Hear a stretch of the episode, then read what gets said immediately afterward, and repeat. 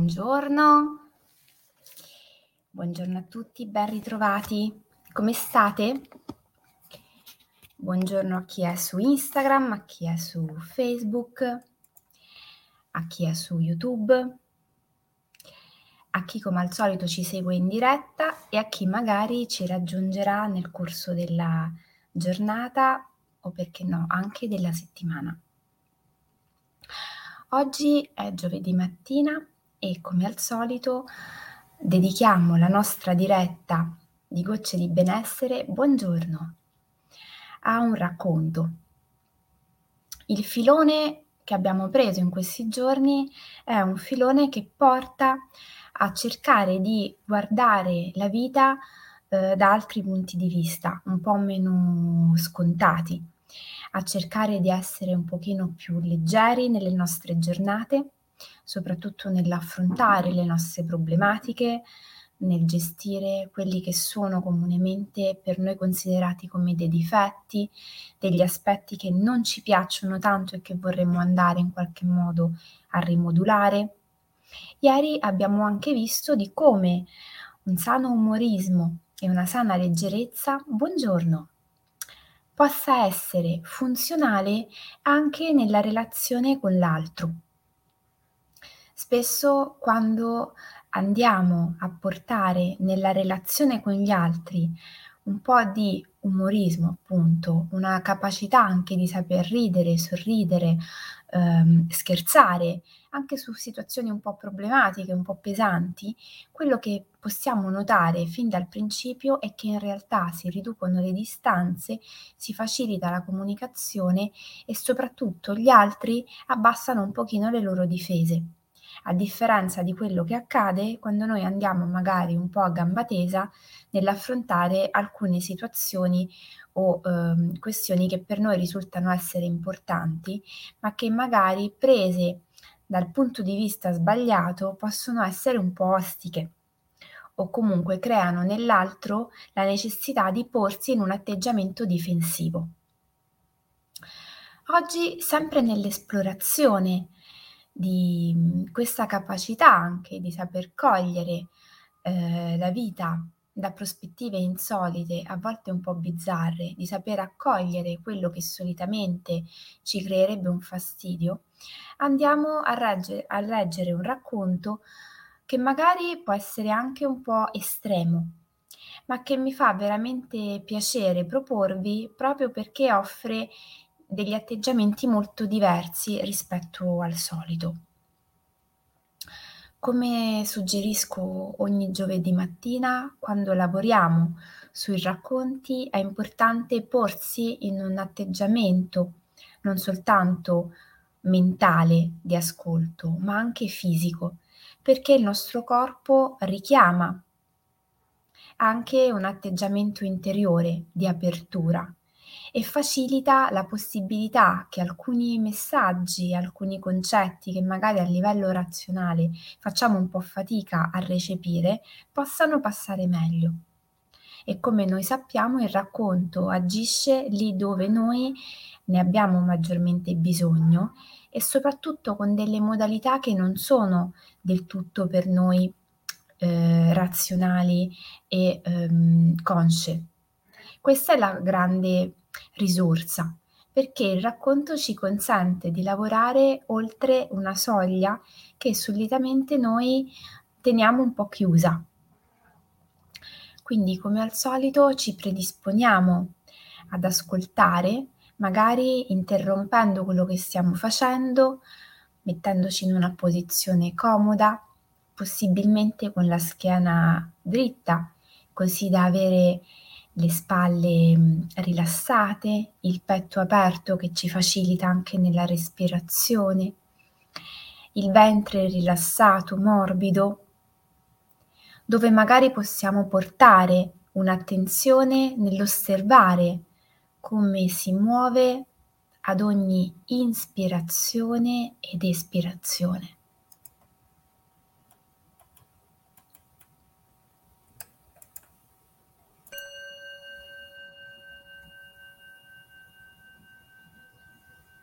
E così, con gli occhi anche magari un po' socchiusi,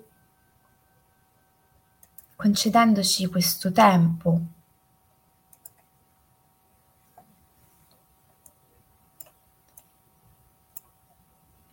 Una mattina di primavera, presso l'ambulatorio medico del piccolo centro, si recò un buon mattino un anziano signore.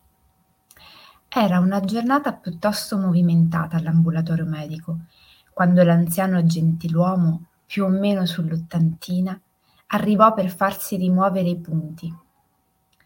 Aveva infatti una brutta ferita sul pollice a causa di una potatura una volta dato il buongiorno al dottore, l'uomo disse immediatamente che aveva molta fretta di farsi medicare, perché aveva un appuntamento. Il medico lo accolse e per prima cosa gli rilevò la pressione, poi iniziò a visitarlo. E nonostante cercasse di essere scrupoloso, ma celere nei suoi movimenti al tempo stesso, lo vedeva in continuazione guardare l'orologio la ferita al pollice sembrava guarita, così il medico rimosse i punti di sutura e gli cambiò la fasciatura. Prima di congedarlo, però, chiese all'anziano. Mi scusi, mi permetta una domanda. La vedo ansioso di andarsene. Ha forse un altro appuntamento medico a cui deve andare? L'anziano ri- signore rispose Devo andare alla casa di cura per far colazione con mia moglie, come ogni mattina. Il medico, così incuriosito, chiese informazioni sulla salute della moglie e l'anziano gli raccontò che era affetta ormai da tanto tempo dal morbo di Alzheimer. Il dottore allora chiese Sua moglie si preoccupa nel caso dovesse arrivare un po' più tardi? Non mi riconosce più già da cinque anni rispose l'ottantenne gentiluomo. Il medico, sorpreso, allora aggiunse E scusi, ma va ancora ogni mattina a trovarla, anche se non è in grado di capire chi è lei? L'uomo sorrise dolcemente e battendo bonariamente la mano sulla spalla del giovane dottore disse Mia moglie non sa chi sono io, ma io so ancora perfettamente chi è lei.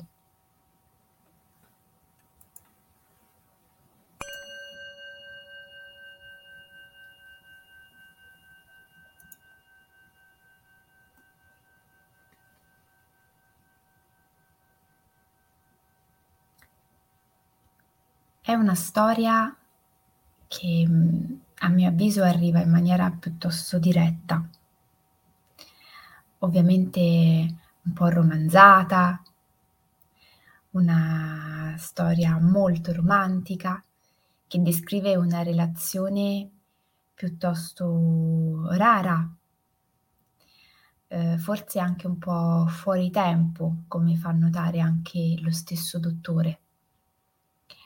Però non era questo il motivo per il quale ho scelto di proporvela.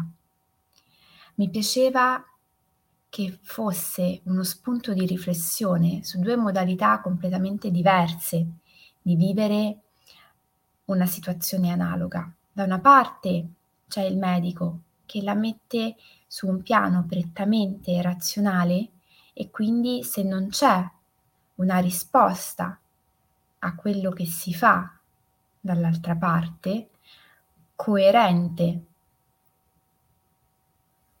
Se non c'è una risposta coerente a quello che noi stiamo facendo, allora è superfluo farlo. Dall'altra parte abbiamo il Signore, che ci porta come esempio un uomo anche di una certa età che continua ad essere innamorato della compagna di vita che ha scelto e che a prescindere dalla risposta che quella donna dà ai suoi comportamenti, lui continua ad essere coerente, continua a fare qualcosa che dà piacere a lui in prima persona. Perché questa è la cosa importante sulla quale mi piaceva portare un focus, la capacità di saper guardare alle situazioni, intanto da punti di vista insoliti. E quello dell'anziano signore credo che sia un punto di vista piuttosto eh, fuori dagli schemi. Poi questa capacità di fare qualcosa che sia al di là dell'aspettativa, sia al di là della risposta che tornerà indietro.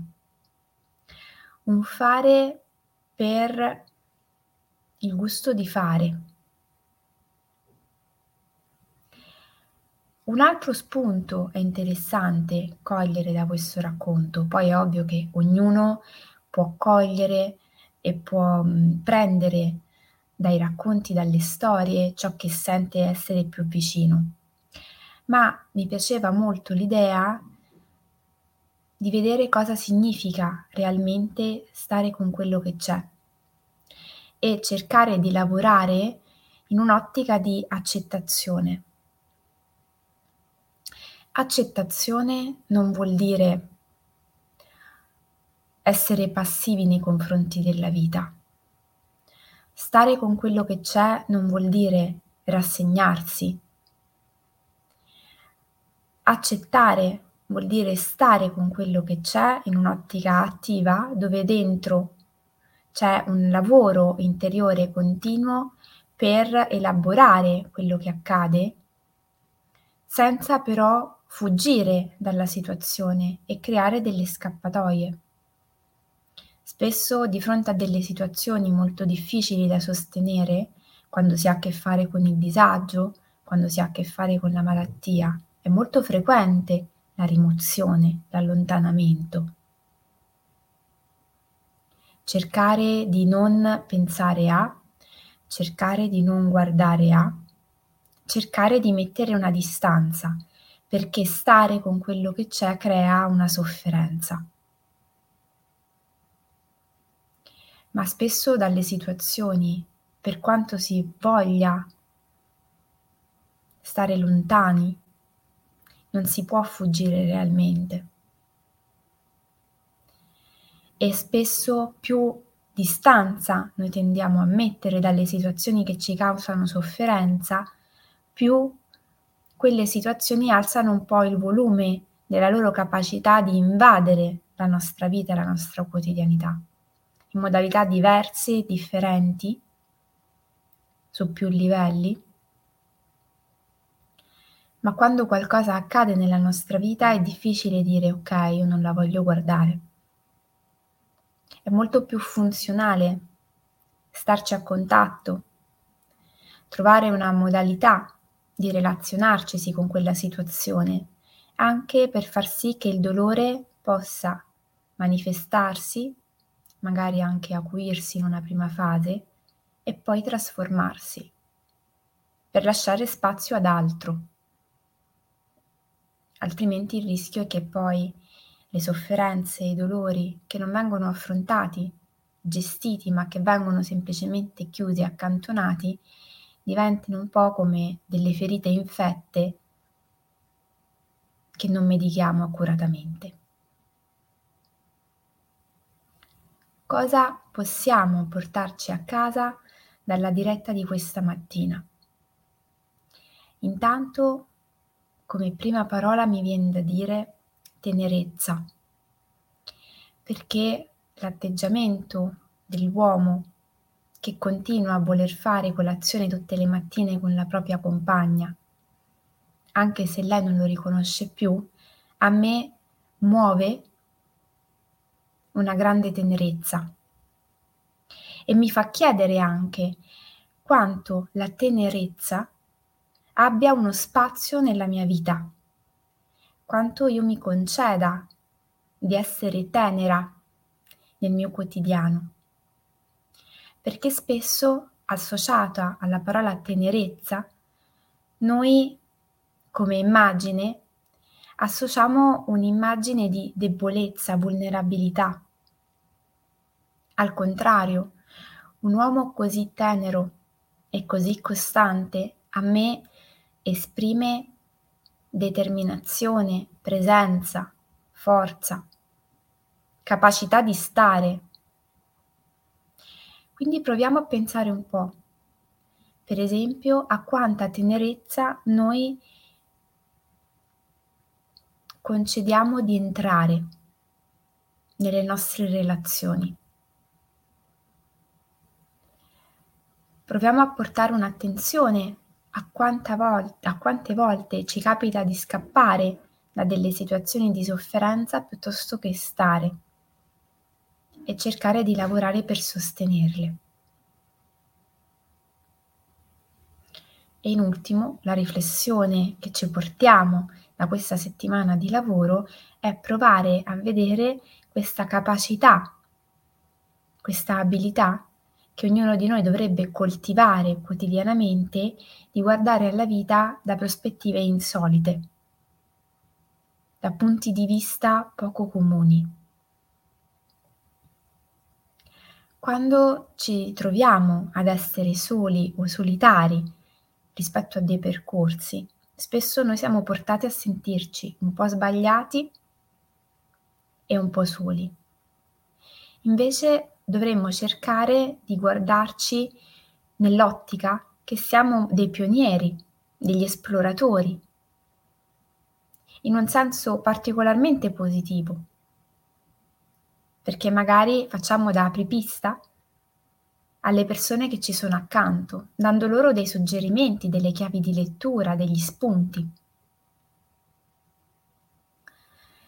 Credo che sia un tema piuttosto interessante quello che abbiamo toccato questa mattina, con il quale concludiamo questa settimana breve, ma credo piuttosto intensa. Domani mattina alle 7, come vi avevo già anticipato, ci vedremo sui canali YouTube, eh, il canale mio e dell'Associazione Bambini e Genitori, per una pratica condivisa.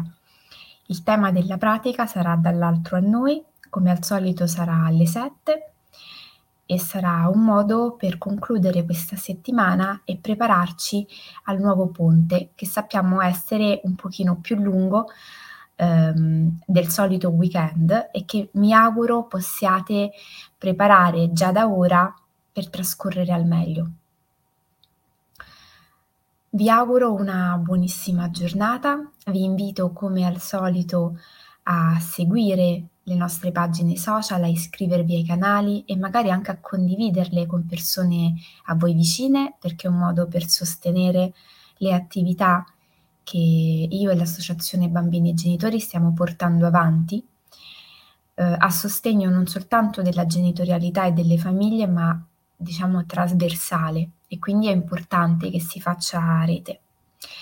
In cambio ricordo che c'è la possibilità di iscriversi al canale, scusate, al gruppo Facebook Sosteniamo il cambiamento, dove non soltanto potete condividere il vostro sentire, il vostro pensiero, ma soprattutto anche chiedere il supporto del gruppo e eh, il supporto anche mio personale su delle situazioni che magari avreste mh, desiderio di guardare con qualcuno.